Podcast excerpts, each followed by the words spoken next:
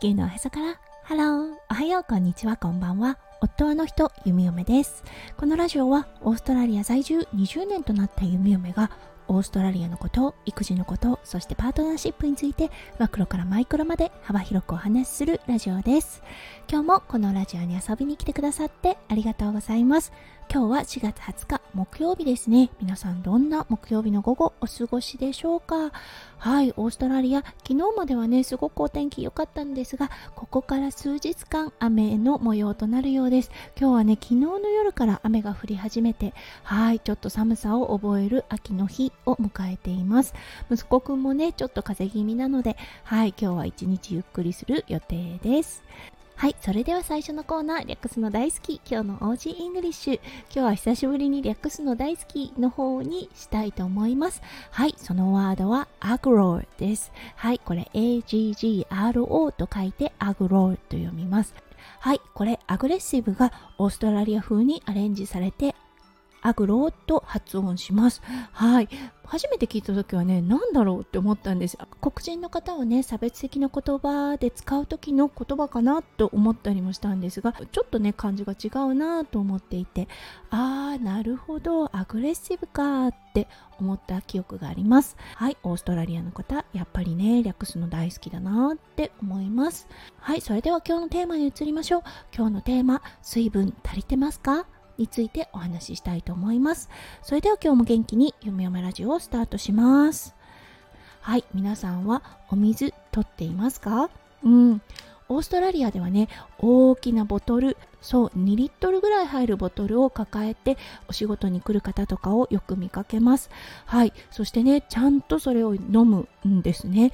うん、すごいなって思います。ゆみゆめも700ミリリットルがね、入るボトルを仕事には持って行っているんですがそうこのねマスク生活が始まってなかなかそのマスクを取ってお水を取るっていうことが少なくなっています。そうそしてねあれよあれよという間に時間が過ぎモーニングティーの時間になるまで全くねそのボトルをタッチしなかったというようなことが稀にあります。ただねこれ本当に良くないなって思うんです。水分はいちょっと調べてみました。はい、体重 1kg にあたりだいたい 35ml の水が必要とされているようです。はい、単純計算で体重 50kg の方は1日1.7リットル、60kg の方は2.1リットル、70kg の方は2.4リットル。というような水分が1日必要となっているそうなんですね。はい、飲んでるかな？まあ、これね、あの、できれば水が一番いいとされています。お茶だったりコーヒーだったりましてやねアルコールっていうのは論外というような形になるようなんですがやはり水水分という形でそう摂取するのが好ましいとされているそうです。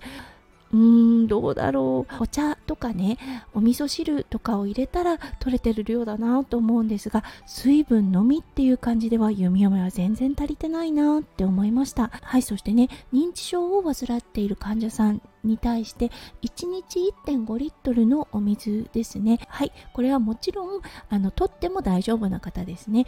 にそう取るように進めたところ認知症に顕著な改善が見られたとされているようです。はいそっかって思ったんですよね。というのは弓嫁訪問看護とかも行ったことあるんですね。そうその時にね本当に水分取ってないおじいちゃんおばあちゃんが多いなって思ったんですね。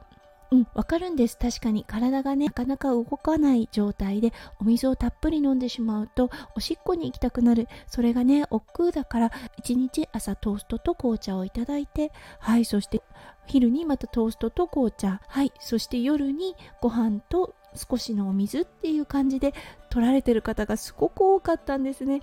あらーと思ったんです。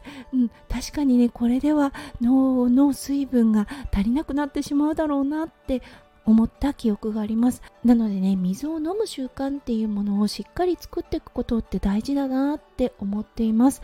はい。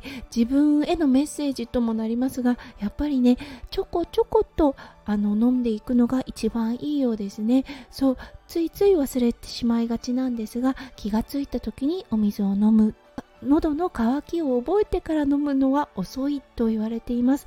はいなのでねがついた時にこまめに水分を取るように弓嫁もねしていきたいなと思いました。はいということで今日はあなたは足りている水分のお話をさせていただきました。今日も最後まで聞いてくださって本当にありがとうございました。皆さんの一日がキラキラがいっぱいいっぱい詰まった素敵な素敵なものでありますよう弓嫁心からお祈りいたしております。それではまた明日の配信でお会いしましょう。地球のおへそからハロー弓嫁ラジオ弓嫁でした。じゃあね。バイバーイ。